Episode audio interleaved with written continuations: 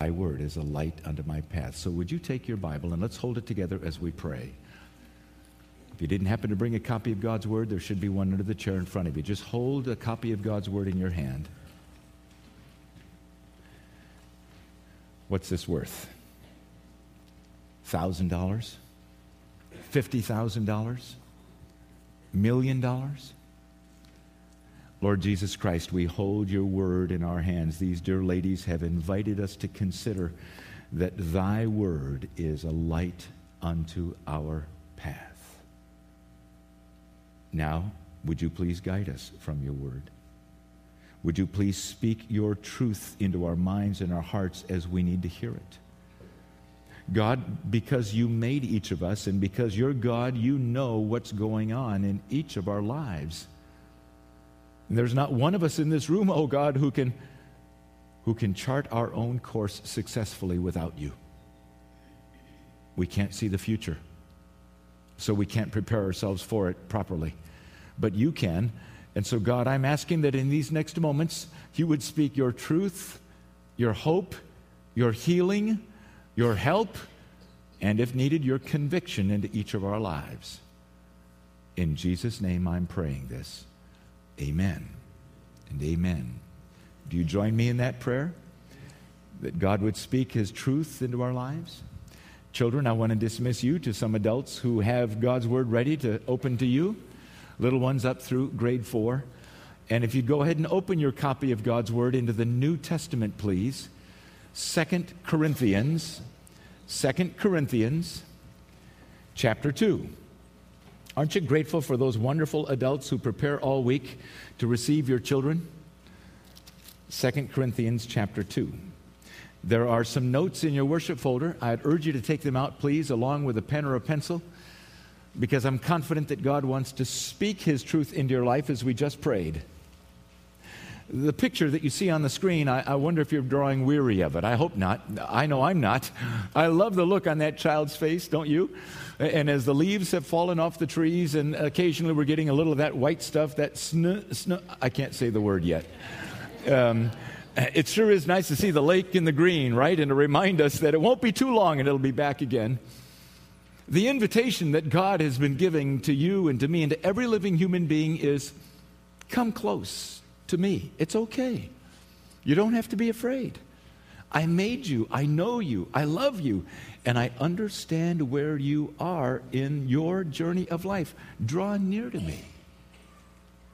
But something inside of us says, Oh, no, God, I, I can't draw near to you. You're, you're too everything. But he says, No, no, come on. And as you draw near to me, you will be awed by who I am. And as we have an encounter, you and me, it will change you so that when you walk away from our encounter, you'll be a different person because you and I had an encounter. Is that true? And isn't that what this is all about this morning? We haven't come here to go through some motions. We've come here, right, to have an encounter with the living God, to be changed by our time with Him. So, over the last few weeks, I've been asking us to consider that when you draw near to God and you begin to understand His holiness, something changes in you and you walk away from that and you start living more holy because you encountered God's holiness. And when you encounter God's majesty, whatever pride there is in you begins to diminish, and you walk away from that encounter humbly, living humility, right? And last week we looked at God's Word and we saw that when you approach God and you understand the outrageousness of His forgiveness of you and me, then when you walk away from that encounter, you start living as a person who is ready to forgive others, right? Now, today, when you approach the grace of God, the abundance of His kindness, something should awaken in you that is what I'm calling generous gratitude for Thanksgiving week. You see what I wrote for you in your notes? Our world is full of wrong. Wrong wounds us, pain becomes the normal. In our broken, painful, wounded condition, we consider our options. I've listed three of them for you. The first option, which is the one where most everybody lives, at least for a little while, I'll find a way to survive in my pain. So, we pretend. We pretend we don't have a broken heart. We pretend that life doesn't hurt. We put a smile on our face when really we're angry. Occasionally, though, there's a little crack in the door and you get a glimpse into somebody who's living pretend, and it isn't pretty, is it? Or we hide. I'm not going to let that person hurt me again. Or we find something that will deaden the pain, and that's not difficult in this state. Almost every corner there, there, there's a bar or a liquor store in the state of Wisconsin and many other states as well. And, and you know that lots of folks have found that a shot a day or a six pack a day or whatever it might be helps to deaden the pain, or so they think. Because the pain just keeps growing, doesn't it? There's a border war between Mexico and the United States. It's the drug war, as you know, that's going on down there because the dear folks in Mexico have found that there is an almost insatiable hunger in America for drugs to deaden the pain.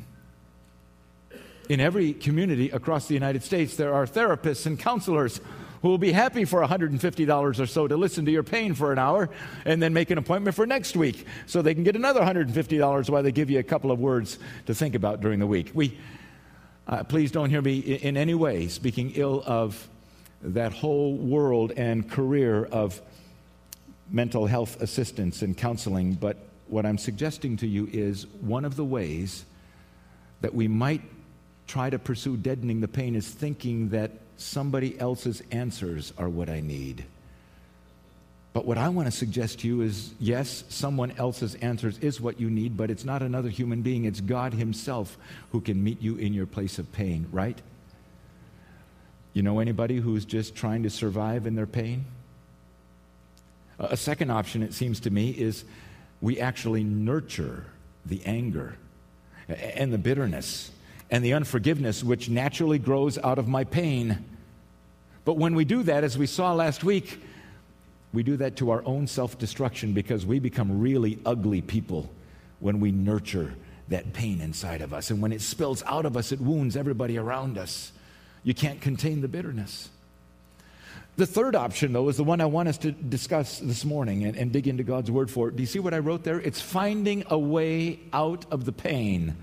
It's learning to live victoriously in a pain inflicting, wounding world. It's living gratitude to God that overflows from you in generosity to a broken world. Wouldn't that be great if we all learned to live like that? It's possible, you know, and there's a picture of it right there. so, how do we get from the pit of despair, the pain, to that? Four steps. Here's the first one. You see it there in your notes? We look up from our pain pit. We, we look up.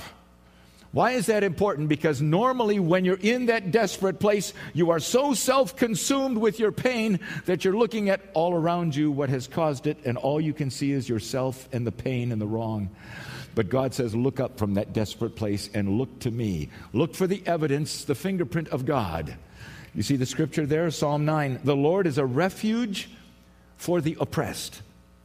He is a stronghold in times of trouble. Now, either that's true or it's just fluffy words on a page. If you've experienced that it's true, say amen. Amen. amen. That's right. The Lord is a refuge for the oppressed, a stronghold in times of trouble. Those who know your name will trust in you. You could almost put that plural, those who know your names, the name of God, Jehovah Rapha, the great healing God, El Shaddai, the all sufficient God, Jehovah Jireh, the providing God, right? Those who know your names will trust in you, for you, Lord, have never forsaken those who seek you. Isn't that a great verse? What that says is, my dear friends, God promises that if you reach out to Him, He will never, ever say, Not today, I'm too busy, maybe tomorrow. Not until you, when you reach out to God, God promises He will immediately respond and begin to draw you up out of that pain pit. Amen? That's why in Isaiah, Isaiah wrote, Lift up your eyes and look to the heavens. Lift your eyes up out of that painful place and what do you see? You see things that He alone created. He will not grow tired. His understanding no one can fathom. He gives strength to the weary. Those who hope in the Lord will renew their strength. You remember? So, first step in the pain pit, you have to decide eh, am I just going to survive here? Am I going to let it eat me up and get angry here? Or am I going to look up from this painful place and look for the evidence of God around me and then reach up? You got your pencil, jot down next to that Psalm 77. That's one of my favorite little psalms in the Old Testament. I call it the U turn psalm because the first nine verses are desperate. And then you come to verse 10 and it says, And then I appealed to the Lord. You ever found yourself on uh, Route 12 or Route 43 or any other uh, four lane highway and you realize, I'm going the wrong direction? I should be going on those lanes the other way. And what's the first thing you do? You look for one of those next exits where you're going to get off and do it the proper way and cross over and get back on. No, you don't. You look for that little median thing in between the two. the one that has no U turn sign right in front of it. And then you look in your rearview mirror, just, you know, just in case. And you sit real high in your seat to see how far down can you see in those. Uh, and you look, is there any weeds or bushes or trees along the side? You, you know, you know. and then you get off at the right exit and you go around. Psalm 77 is that U turn psalm that says, When you've grown tired of the pit, it's okay. You can make the median turn. Get off as quickly as you possibly can and reach up. You see the questions that I put there for you? So, what is your pain pit? Are you able to articulate it? Can you write it down? That place where you go and it hurts there. And what is it that you normally use to deal with your pain? Blaming other people? Excuses? Running away from it? Something artificial that maybe will deaden the pain? What holds me, underline this, friends, what holds me captive in my pit? What is my excuse for no rescue? That's a really important question. Would you agree? We have to look closely at ourselves to say, why is it that I find myself down in this dark place so often and I refuse to take the action that's necessary to get out? Do I really trust that Jesus is the bondage breaker? have I received his rescue? You got your pencil? I want to give you another question that I hadn't written down here. If you're a parent or a grandparent in this room, here's the question Can I lead my children out of their pain pit? Oh, did you get it? Can I lead my children out of their pain pit? Here's why that's an important question. I can guarantee you that your kids and your grandkids, mine as well, are going to face a far more challenging world to live in than you and I faced when we were their age. Would you agree with that? So we have got to know how to get out of the pit so we can help them to get out of the pit, right? First step, look up. Because the only one who can get you out of the pit is Jesus Christ. Second step, experience his rescue. I mean, really experience the power of God's rescue when you reach Him. Psalm 40 says, I waited patiently for the Lord, and He turned to me and He heard my cry. He lifted me out of the slimy pit where I was. He gave me a firm place to stand. He put a new song in my mouth, and many people will see and put their trust in the Lord. And what did I do? Do you see in that verse there's not very many I's, there's a whole lot of He's, so circle them. He turned to me. He lifted me out. He gave me a firm place. He put a. The truth is, all you and I can do is reach up, cry out, and say, God, help me. And He promises that He will do that great help. And when He shows you whatever it was in you that got you into that pit in the first place, then He expects you to turn from that, doesn't He? Don't go down that slimy path again. That's why the Apostle Paul, he wrote to Timothy, I thank Christ Jesus our Lord he showed me great mercy. Even though I was once a blasphemer, I was a persecutor of Christians, I was a violent man. But he extended his grace to me so that in me, the worst of sinners, Christ Jesus might display his unlimited patience, his resurrection power, his transforming deliverance. Amen? Could you write a story about you?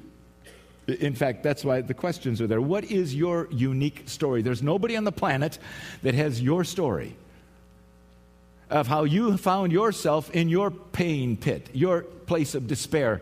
and how you reached out and God met you there. And maybe your story has many chapters to it. What is your unique story? This Thanksgiving week, spend some time thanking God for the times in your journey that He has rescued you. Who would you be without Jesus and His rescue? What is your life displaying about Jesus to the world? The story of the Exodus in the Old Testament is there in part to help us understand what I'm trying to tell you. There was no way those slaves were getting out of Egypt, right? More than a million of them. But the most powerful army and Pharaoh on the planet was making sure they stayed there as slaves. But there was a greater power, and God Himself came, and with plagues and with the angel of death and the opening of the Red Sea, God Himself rescued them out. Would you agree that it doesn't matter what your pit is? It doesn't matter how deep it is, how slimy it is, how strong of a hold it has on you. God can break you free out of your pit. Do you agree with that? Yes, please.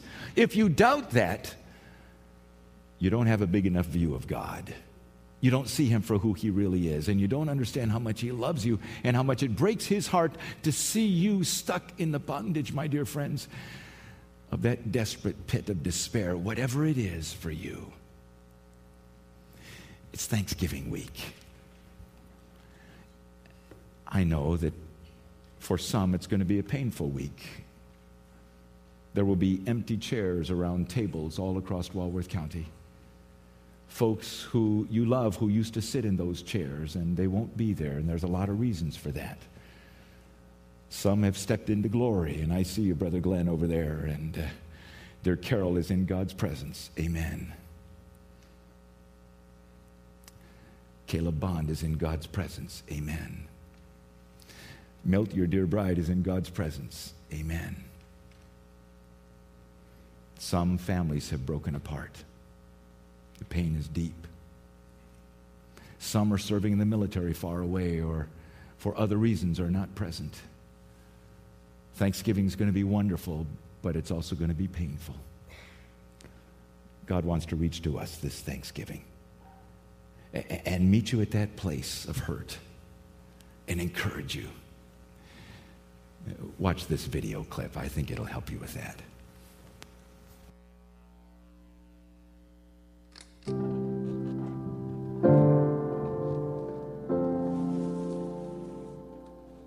This is me. Call me Checker. I wasn't the smartest or the fastest, but I was the oldest in my family. And family we had plenty of. I was one of six kids, and my mama was one of ten. And every one of my mama's brothers and sisters had at least three children, except Aunt Laney, who taught English, and she thought that was fun. Needless to say, going to my mama's house for Thanksgiving was always exciting. And she fed us biblically men first, women second, and children last. Apparently, that's somewhere in Leviticus. I didn't even know that turkey had white meat. In our world, it was lumpy mashed potatoes, white loaf bread, and iced tea with a single cube of ice. For dessert, you had mincemeat pie, which we all knew was smuggled into the South by Yankees during the War of Northern Aggression. But the best part of all was that in my mama's front yard, we always got to play football.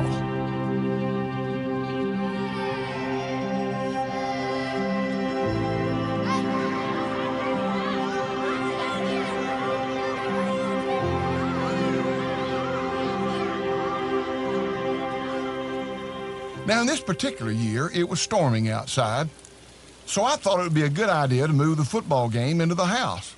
But it was still football and I was the quarterback. I took the snap, pitched it back to him, and then I went long towards the corner. Of course, I made a beautiful catch.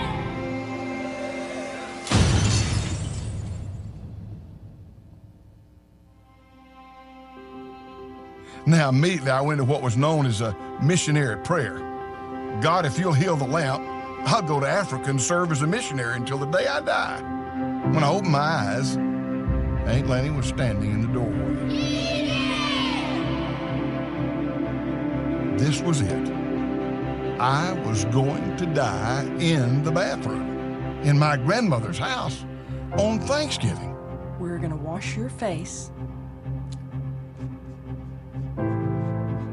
and comb your hair I will never forget what she said next. because the boss wants you at the big table with the men. Now, we didn't call Papaw anything but the boss because he pretty much ran the town and everybody worked for him. And she just said, The boss wants you at the big table with the men.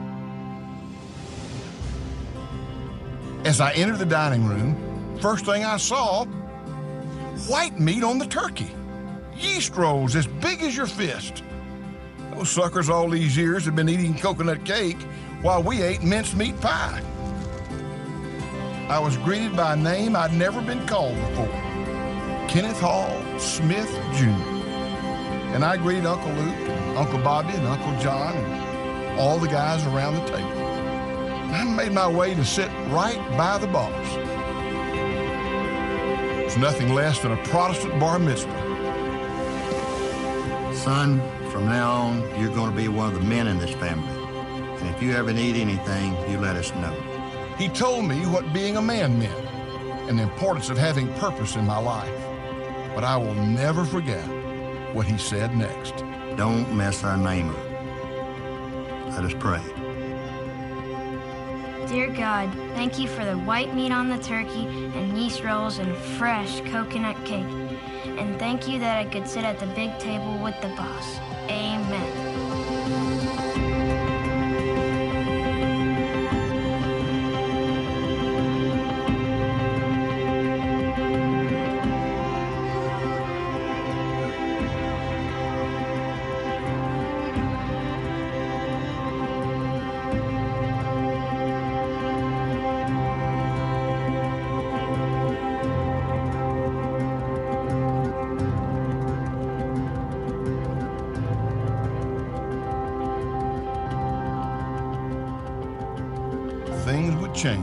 Our family, and we wouldn't be having Thanksgiving with Mamaw anymore. But I like to remember why God gives us so much when we deserve so little. Maybe it's simply because we are His children.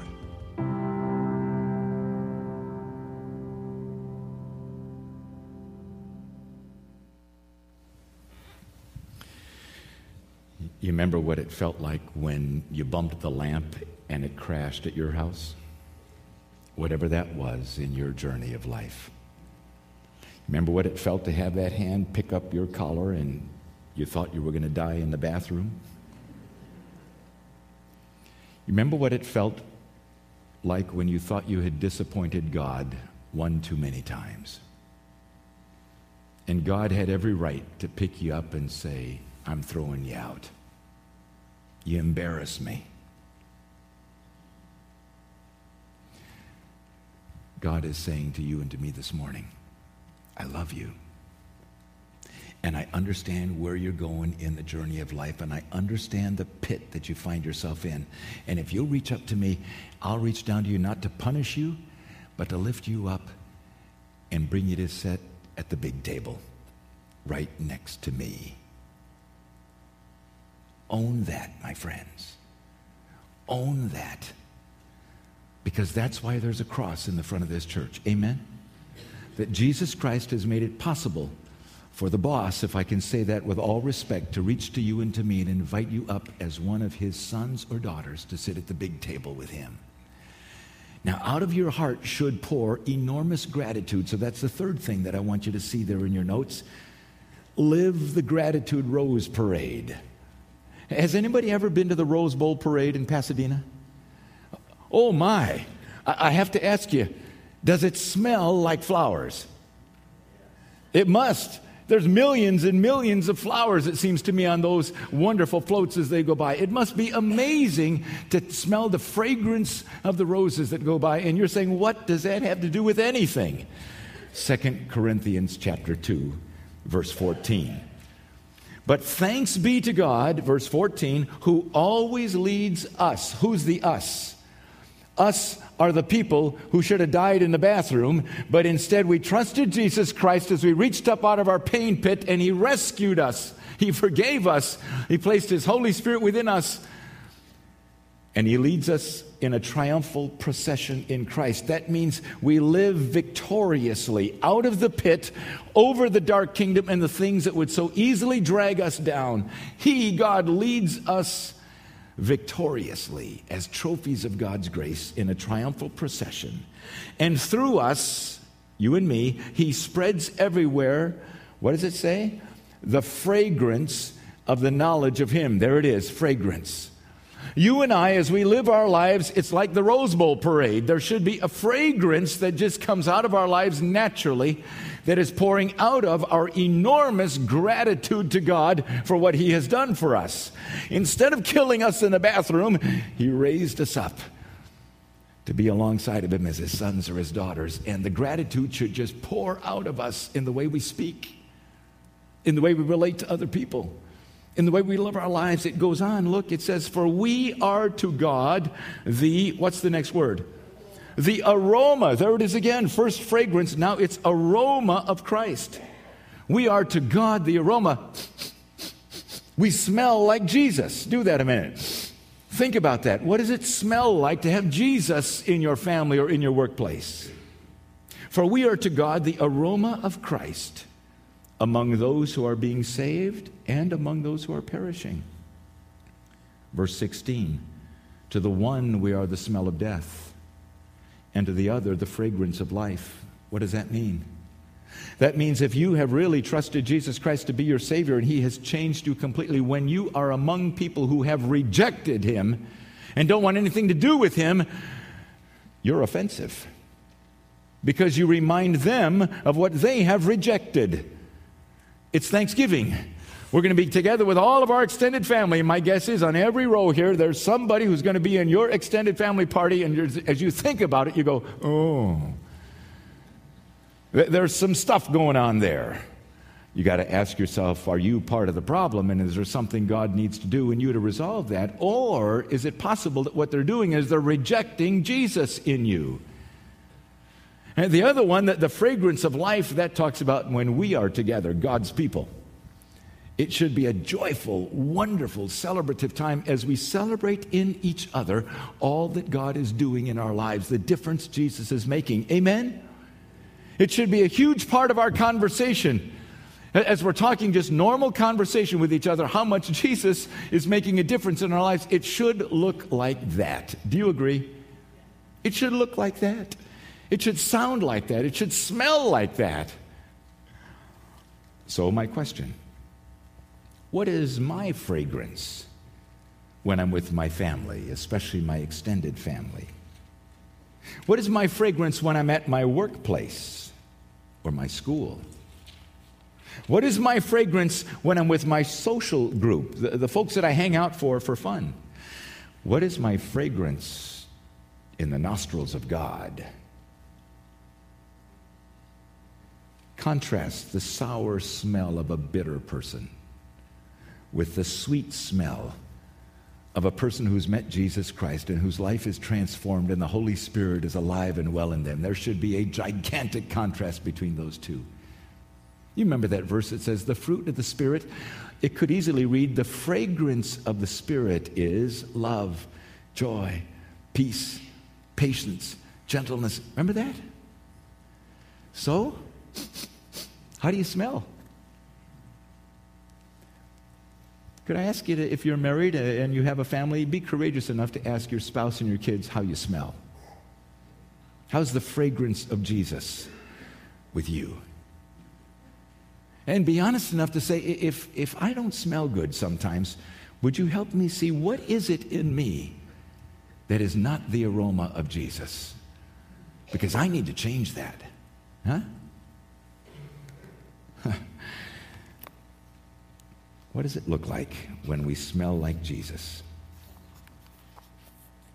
How do you become a true worshiper of the living, holy, almighty God? Where is the starting point? Worship begins by saying thank you. Thank you. Two simple words that can be at times oh so difficult to say. Thankfulness is a discipline, it's a learned behavior. We have to teach our kids to say thank you, even when they're given something they don't necessarily want. Am I right? And have you noticed if you've been around this most recent generation, they're even teaching their children sign language before they can actually form the words. Am I right? What does this mean? More. What does this mean? Please? Thank you. Do that with me. Isn't it interesting that it's close to your mouth? Hmm. Does what comes out of your mouth sound like thank you to God every time you open your mouth? Hmm. Giving thanks is a way for us to declare the glory of God. It keeps us in a heart posture of surrender and humility. It reminds us that our lives are in someone else's hands. Thankfulness helps us recall God's wonderful acts of mercy and grace, to recognize that these very acts are born out of His unchanging nature. So here's the question Am I really thankful? Is my heart full of gratitude or resentment? Gratitude and resentment cannot coexist in the same heart at the same time. Resentment is indignation toward God. It takes offense at apparent mistreatment. Resentment is the attitude that I did not get what I deserve, that I have somehow been unfairly injured or mistreated. Resentment is rooted in pride. It is watered with the tears of self pity. It bears the fruit of bitterness. It scatters the seeds of envy. The resentful heart cannot say thank you for what it has been given because it can only look at what it does not have. Wow. Can I read that little phrase again? The resentful heart cannot say thank you for what it has been given because it can only look at what it does not have. And therefore, the resentful heart cannot be a place of worship because thanksgiving is the beginning of worship. In order to be a worshiper, I must learn to say thank you, even in hard times. Maybe, especially in hard times. So let me give you a fourth thing today, my dear friends living generous gratitude. To get out of my pain pit, first, I'm looking up rather than being consumed by the junk. Second, I'm reaching up and He is rescuing me and I'm experiencing His rescue. It's not just intellectual, it's not just emotional, it's not mystical, it's real, it's powerful. My life is changed by the power of God. I'm not the person that I was. As a result of that, I live gratitude and there's a fragrance about me, an aroma just by virtue of who I am that draws people to Jesus. I smell like Jesus. And lastly, I naturally become generous. It's just an outpouring of my gratitude. Turn a couple pages over, if you would, to 2 Corinthians chapter 9 and look at what Paul writes. 2 Corinthians 9, verse 6. Remember this whoever sows sparingly will also reap sparingly. Whoever sows generously will also reap generously. Each man should give what he has decided in his heart to give, not reluctantly or under compulsion, for God loves a cheerful, hilarious giver, it could read. And God is able to make all grace abound to you, so that in all things, at all times, having all that you need, isn't that important? Having all that you need, you will abound in every good work. Now, verse 10 He who supplies seed to the sower and bread for food will also supply and increase your store of seed and will enlarge the harvest of your righteousness. You will be made rich in every way so that you can be generous on every occasion. And through us, your generosity will result in thanksgiving to God. This service that you perform is not only supplying the needs of God's people, but it is also overflowing in many expressions of thanks to God. What does it look like to live generous gratitude? Well, I put there in your notes a question. What are the things that God has entrusted to you that you, in your gratitude to Him, can share generously? How about time? You can't stretch time. You can't stop time. You can't speed up time. You can't buy time. Every moment you live is a gift from God. Is that a true statement? Every moment you live is a gift from God, and you got two choices. Either you can it's my time. Don't anybody touch it. It's all about me and how I can use my time for my personal benefit. Or, God, I'm so outrageously grateful for the gift of time. How would you like me to use it for your great glory and for the benefit of humanity? Huh? Or how about soul? That's your heart, your mind, your will, that core of who you are you know that you can be a great source of encouragement to a lot of people? Or, or, how about your talents? These dear folks who lead us in worship week after week after week, uh, these men who welcome us as ushers, uh, the tech team that's back there that's making it possible for you to see and hear and capture this on camera, sending it up to North Dakota and putting it on our website and making it available to our shut ins. That's people who have remarkable talents and are willing to use them all for God's glory and to benefit our world. What are yours? And is your gratitude to God pouring out in generosity to the world? What about treasure? The clothes you're wearing, the jewelry on your hands, the automobile sitting in the parking lot, the, the home or condominium or townhouse that you're going to drive to, uh, whatever you're going to have for lunch, all of it whatever's in your bank account, whatever money will ever pass through your fingers, do you agree that all of it is His and none of it is yours? Now, that's an important statement. But when you view everything, everything that you've ever held as not yours and His, then you become a manager of God's resources. The question is can He trust you to manage it the way He would spend it if He was here? Because if he can, oh my, that will bring such great delight to him, and he will keep pouring through your hands the resources that he knows will be used the way he would want them to be used for the benefit of our world and for his great glory. But the day that you begin hoarding it for yourself, I can guarantee you he will begin to withdraw it. He can't trust you with it. So, this Thanksgiving and this Christmas, I urge you to think about it. Every time you write a check, every time you reach for your wallet, God, is this the way you'd want me to spend it? For your great glory? Because it's not mine, it's yours. And if I spend it in a way that isn't honoring to you, I have just stolen from God. How about the Holy Spirit of God that's in you? How would He want the Holy Spirit of God to reach out from you generously to touch your world? How about the gospel that's changed your life? The passions that God has given to you, the potential that who you are. See, gratitude and generosity go together, and that's thanks living.